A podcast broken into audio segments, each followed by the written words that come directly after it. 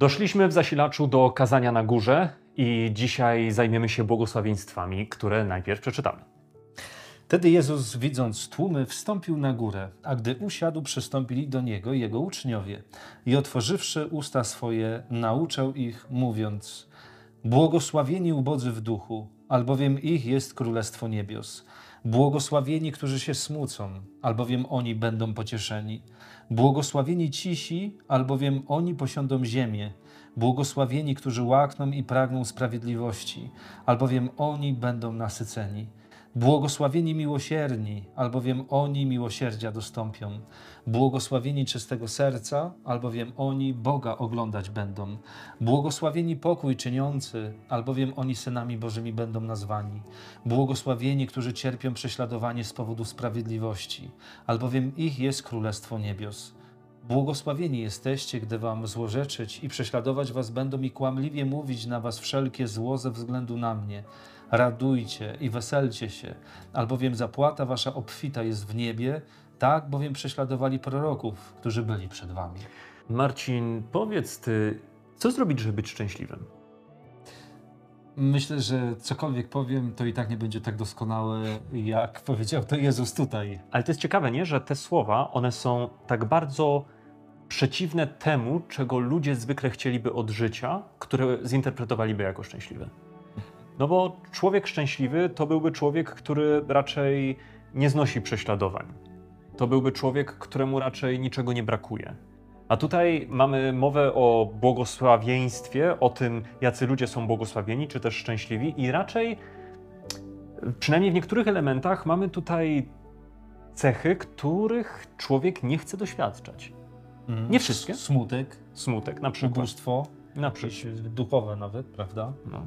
Niemniej wydaje mi się, że Jezus w tym kazaniu, bo to jest pierwsze z spisanych kazań w Ewangelii Mateusza, uderza tak mocno w pierwszymi słowami, że wszystko obraca i stawia na głowie. Bo wszystkie rzeczy, które on tu mówi, są po prostu, jak to powiedzieć, dziwne? Mhm. Dziwne? Błogosławiony ubogi w duchu to są słowa, które absolutnie nie pasują do koncepcji tamtych czasów, a sam nie wiem, czy pasują do koncepcji dzisiejszych czasów. Bo człowiek ubogi w duchu to jest człowiek, który doświadcza jakichś braków w swojej duchowości. Mhm. To jest ubogi w duchu, jest ich świadom w jakiś sposób, Tak, nie? tak.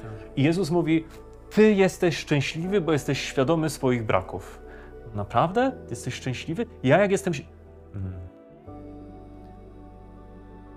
Ja mam wrażenie, że gdy człowiek jest świadomy swoich braków, to właśnie to mu przeszkadza, to mu dokucza, więc dlaczego miałby być szczęśliwy wtedy? Nawet tak mówi się, nie, że e, świadomość e, powoduje, że człowiek jest, jeszcze jest bardziej jakiś taki nieszczęśliwy, bo, bo mm, rozumie, prawda, ten swój stan. To Salomon mówił, że wiedza pomnaża cierpienie, nie? O właśnie, właśnie to jest tak. Mądry człowiek to powiedział.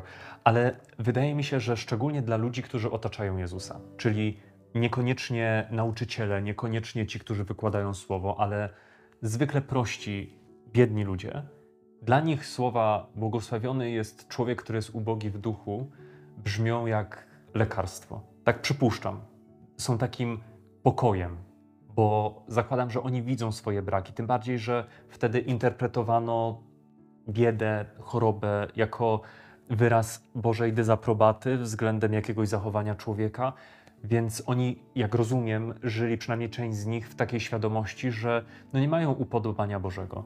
A Jezus przychodzi i mówi: Błogosławiony, szczęśliwy jest człowiek, który jest ubogi w duchu. Znaczy dla mnie to też jest niesamowite. Ostatnio mówiliśmy, w ostatnim zasilaczu mówiliśmy trochę o tym Królestwie Niebios i, i właśnie Jezus na samym początku właśnie dla tych ubogich w duchu gwarantuje Królestwo Niebios. I nawet nie mówi tego w czasie przyszłym, prawda, że wasze będzie gdzieś tam w przyszłości Królestwo Niebios, ale on mówi w czasie teraźniejszym, tak? Ono jest już dzisiaj wasze.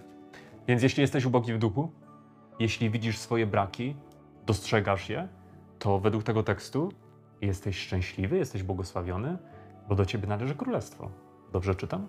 No, tak to rozumiem. A zaraz później jest powiedziane, że jeśli się smucisz, to będziesz pocieszony. Jeśli doświadczasz smutku, a na tym świecie doświadczasz smutku, doświadczasz go teraz, może dzisiaj go doświadczysz, a jeśli nie, to doświadczysz go później, bo taki jest ten świat. Więc jeśli doświadczysz smutku, to Jezus mówi: Szczęśliwy jesteś, szczęśliwa jesteś, bo będziesz pocieszony, pocieszona. Dalej Jezus mówi, że błogosławieni są cisi. I to też jest ciekawe, że zwykle e, raczej na piedestał stawia się ludzi, którzy są mocni w gadce, jak to mówimy, zawsze wiedzą, co powiedzieć. E, Nie wiem, podziwiamy jakieś cięte riposty.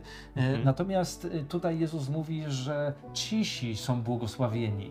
Tak zaraz mi się kojarzy obraz Jezusa, który był sądzony, który na pewno wiele mógłby powiedzieć, nie wiem, na swoje usprawiedliwienie, czy mógłby powiedzieć, oskarżając ludzi wokół, on natomiast przez cały sąd niemalże e, milczał. I tutaj jakby Jezus mówi, że ci, którzy są cisi, którzy może jakoś nie wojują e, z, z, z innymi, ale właśnie e, oni, oni są błogosławieni, ponieważ mają obietnicę, że posiądą ziemię. Dalej mowa jest o tych, którzy łakną i pragną sprawiedliwości, bo oni będą nasyceni.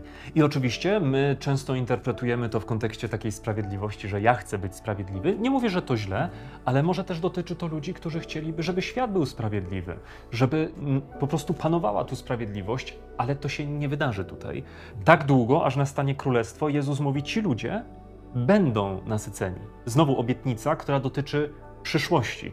Teraz czegoś pragniecie, czegoś oczekujecie, sprawiedliwości, ale w przyszłości będziecie nasyceni. Jeszcze dalej Jezus mówił o tym, że błogosławieni są miłosierni, miłosierni albowiem oni miłosierdzia e, dostąpią.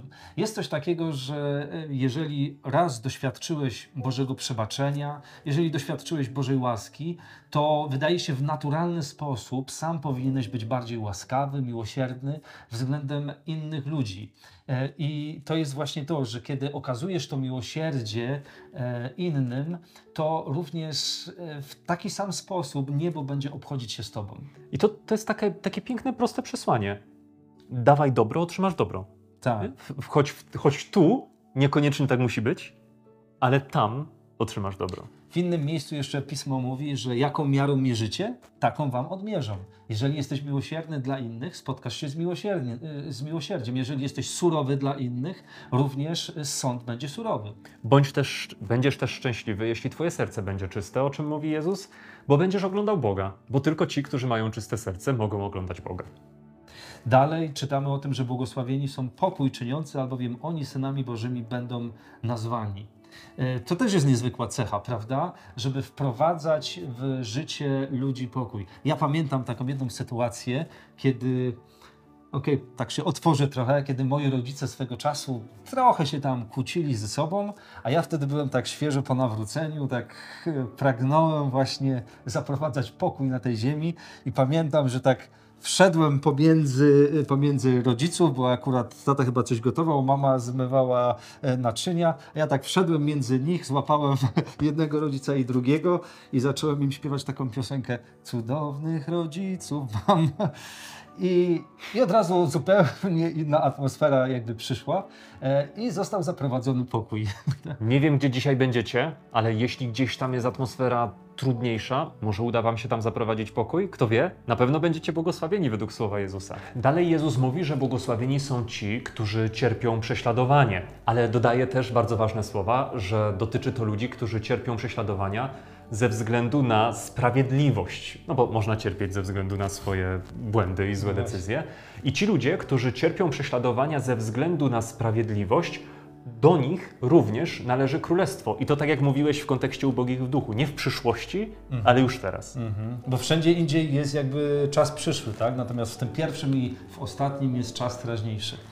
Perspektywa błogosławieństw jest o tyle cenna, że ona pokazuje życie człowieka, który naśladuje Jezusa w taki sposób, że on jest w stanie poświęcić teraźniejszość na rzecz przyszłości. My to znamy jako ludzie z codziennego życia, dlatego że, nie wiem, na przykład oszczędzamy pieniądze, żeby w przyszłości coś sobie kupić. Tutaj dotyczy to znacznie grubszej sprawy, jeśli tak mogę powiedzieć.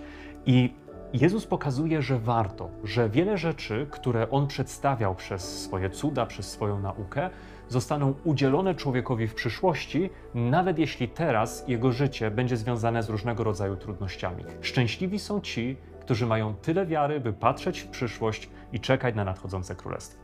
Zatem, czy jesteś szczęśliwy? Na drogach tego świata szczęście niejednokrotnie jest takie ulotne.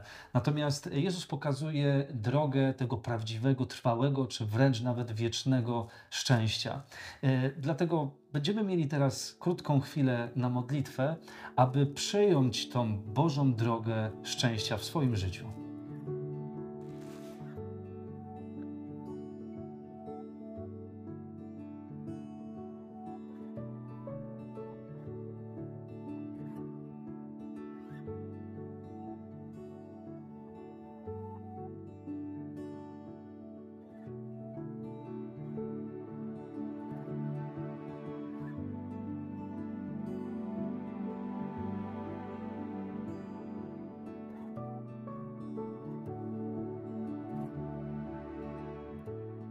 Boże drogi na tym świecie jest tak różnie. Błogosławieni są ci, którzy się smucą, i często tutaj smucimy się. Często tutaj cierpimy, ale dziękujemy Ci, że nadchodzi świat, gdzie będzie inaczej. Świat, w którym nie będzie zła, cierpienia, nie będzie bólu, nie będzie płaczu, nie będzie zdrad. Czekamy, aby ten świat już nastał, więc Ojcze, prosimy, przyjdź królestwo Twoje. Amen. Amen. Dziękujemy, że byliście po raz kolejny z nami. Mamy nadzieję, że wasze akumulatorki chociaż trochę się podładowały. E, I cóż, mamy ogromną nadzieję, że zobaczymy się jutro. Cześć. Cześć.